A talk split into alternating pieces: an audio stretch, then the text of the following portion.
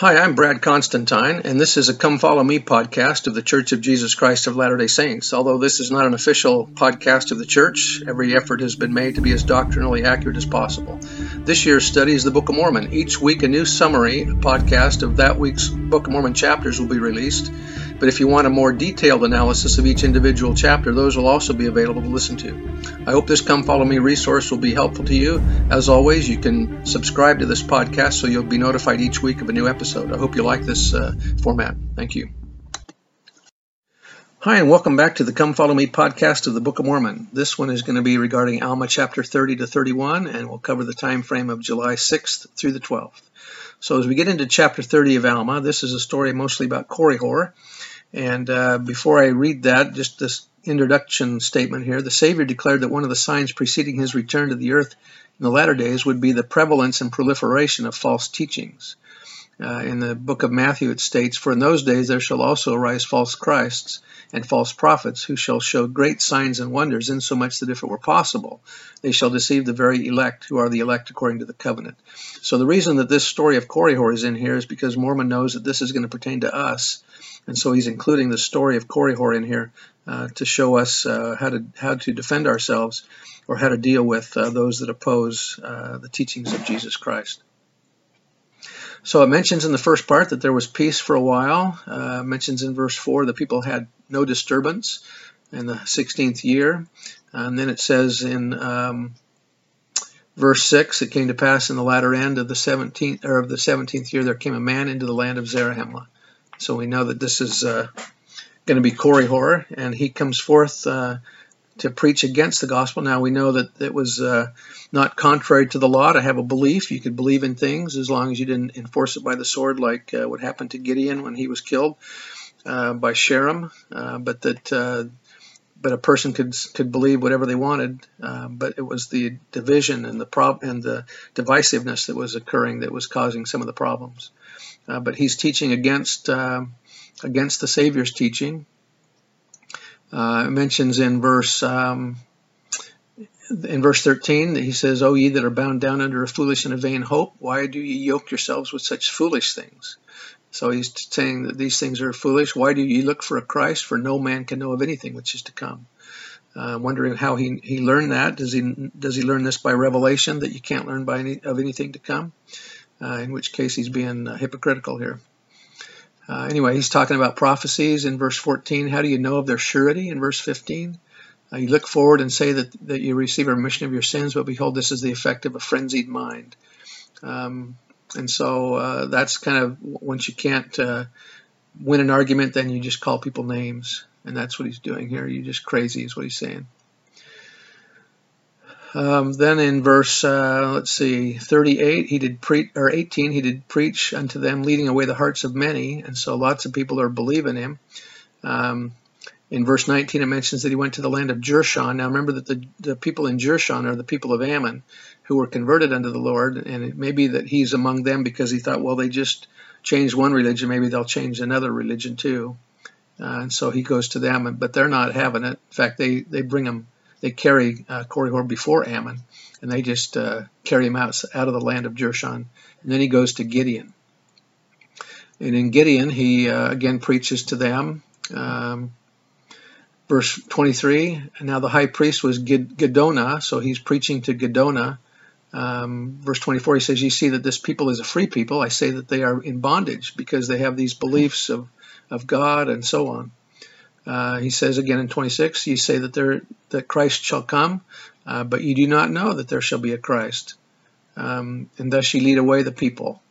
Um, verse 29. Now when the high priest and the chief judge saw the hardness of his heart, they saw that he would revile against uh, God, uh, that they would not make any reply to his words.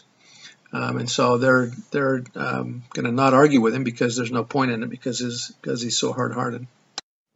So then they bring Korihor to Alma down in verse 39. Uh, and then Alma begins to question him. Now, Alma, um, remember, he's the high priest, he's the leader over the church. Um, and so uh, they're gonna, so he's gonna question Korihor. He, and he says, um, you know, in verse 35, uh, why sayest thou that we preach unto this people to get gain? Uh, you know that we don't. Uh, and then he says in verse 37, When Alma said unto him, Believest thou that there is a God? He answered, Nay. And when Alma uh, said unto him, Will ye deny again that there is no God? And also deny that there's a Christ and that he shall come? Uh, and then he says in verse 40, Now what evidence have ye that there is no God? So this is a good question to ask people uh, because um, oftentimes when we're asked to prove that there is a God, um, of course, the answer to the question is, well, just look around you. Everything testifies that there's a God. The fact that there's an earth, that, that you are there, testifies that there is a God. Uh, but that doesn't help them. So, in, in a- asking an atheist or somebody like that to prove that there is no God, there's really it's really hard for them to answer that question. Um, somebody once said, um, Okay, in order to prove that there is no God, he would have to perceive every cubic meter of the universe simultaneously. This creates a paradox. In order for Korihor to prove there is no God, he would have to be a God himself. Therefore, in declaring there is no God, he is acting on faith, the very thing for which he so sharply derides the religious leaders. Um, and but to prove that there is a God, it only takes one experience to prove that, and that is by our. If one person had seen God, then that's enough evidence that there is a God. And if we feel his presence, that's also evidence that there is a God. Verse 41 Behold, I have all these things as a testimony that these things are true, is, Alma, is what Alma's saying. Uh, then in verse 42, he kind of cuts through this. He says, Behold, I know that thou believest, but thou art possessed with a lying spirit. And ye have put off the Spirit of God that it may have no place in you. So he's saying that you know that this is true, but Satan has convinced you otherwise. And so you're um, you're just following what Satan wants you to say. Um, then in verse um, 43, down in the middle, he says, Will ye tempt your God? Will ye say, Show unto me a sign, when ye have the testimony of all these thy brethren, and also all the holy prophets? The scriptures are laid before you. And all these planets which have mo- which move in their regular form do witness that there is a supreme creator. I like what uh, Ronald Reagan is supposed to have said. Sometimes when I'm faced with an atheist, I am tempted to invite him to the greatest gourmet dinner that one has ever served and when we have finished eating that magnificent dinner to ask him if he believes there's a cook. And so, uh, as we as we talk to those that don't believe in God, what evidence would they have? Um, and they it, just by looking around, you can tell that there is a God. Verse 45, and he says, "And yet ye do go about leading away the hearts of this people, uh, testifying unto them that there is no God. And yet will ye deny against all these witnesses?" And he said, "Yea, I will deny, except ye shall show unto me a sign." And then Alma says, You know, I'm really sorry. I'm grieved because of the hardness of your heart. But verse 47, but it is better that thy soul should be lost than that thou shouldst be the means of uh, deceiving these people. Now remember, when Alma uh, receives the visitation by the angel, the angel says the same thing to him Wilt thou of thyself be destroyed? Uh, it's better that, that, that, that you be destroyed than that the people that uh, you've been teaching be destroyed. So Alma is saying the very same things that the angel told him. It's also similar wording to uh, what Nephi felt or Nephi heard when he was to slay Laban, that it's better that one man perish than a nation dwindle in unbelief. Now, Corey, Corey kind of changes his tune a little bit in verse 48. He says, I do not deny the existence of a God, but I do not believe that there is a God. And I also say that ye do not know that there is a God, and except ye show me a sign, I will not believe. So, uh, one of the last things that a person that seeks for a sign wants is a sign. And so here Alma says to him in verse 49, This will I give thee for a sign that thou shalt be struck dumb. And so he is struck dumb.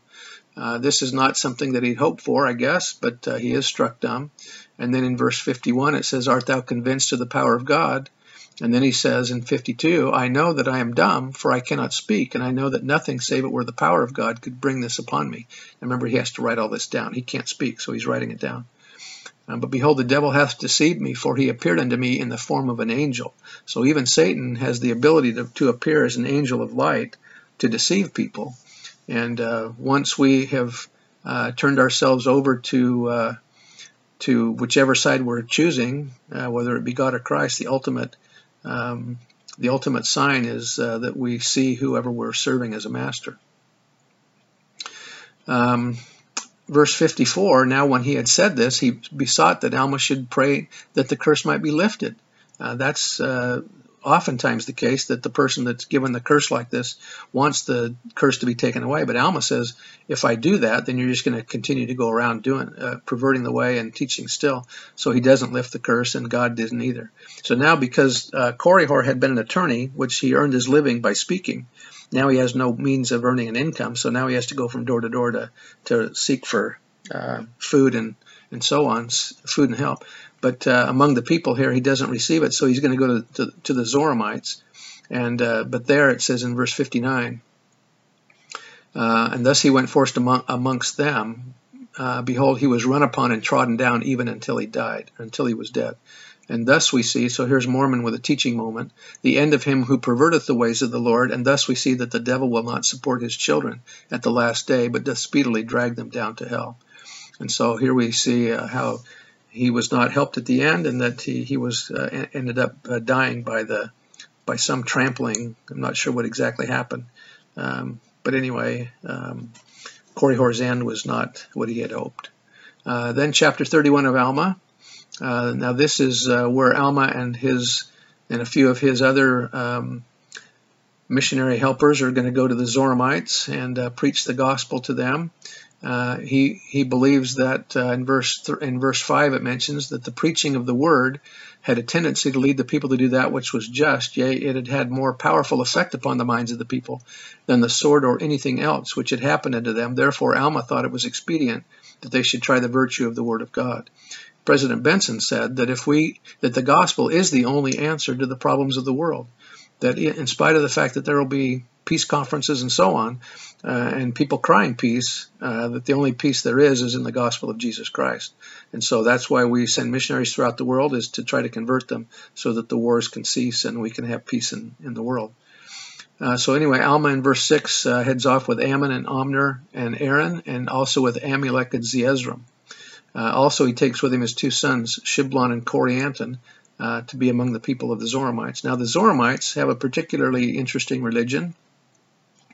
They uh, each go forth on this on the day of the Lord that they call it, and they go up onto onto a stand, and they all say the very self same uh, prayer that they that they say to God, and and they say how that they are the elect and that they've been blessed by God, and and they're sure sorry for the rest of the people that aren't them, and and so they say all these prayers, and this is upon what's called the Rameumptom. So they they go to this place that's called the Holy Stand, and there they say this prayer, and they all do it individually, but they all say exactly the same thing. Uh, but then it mentions that uh, after that they go home and they don't even think about God anymore. Verse 23 says that they return to their homes, never speaking of their God again until they assemble themselves together.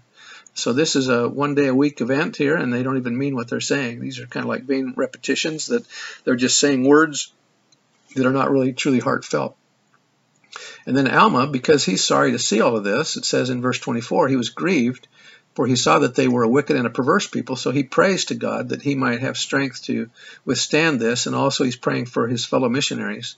Uh, he says in verse 32, "Give that wilt thou give comfort to my soul and unto me success, and also my fellow laborers." So that here they, as they begin their labors among the Zoramites, uh, they're praying to have success, knowing that uh, this is going to be difficult.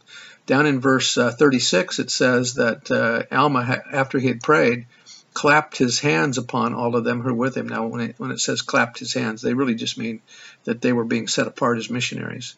Uh, so he placed their hands upon their head and, and set them apart so that they could go forth to preach the gospel. And so this is the, the beginning of the labors here of Alma and his, his brethren as they go forth among the Lamanites. So I'm sure that in the next couple of chapters we'll probably hear how that went. So I bear testimony to the truth of these things and that we can withstand the words of, of antichrists and those that oppose this work, and that the reason that we have chapter 30 is uh, because we uh, Mormon knew that this was going to affect us personally in, in the latter days because we have antichrists in our time too. And I say these things in the name of Jesus Christ. Amen. See you next week at the next podcast. Oh, by the way, if you want more details of each of these chapters, there's individual podcasts for each chapter in the Book of Mormon. Hope you know that. Bye.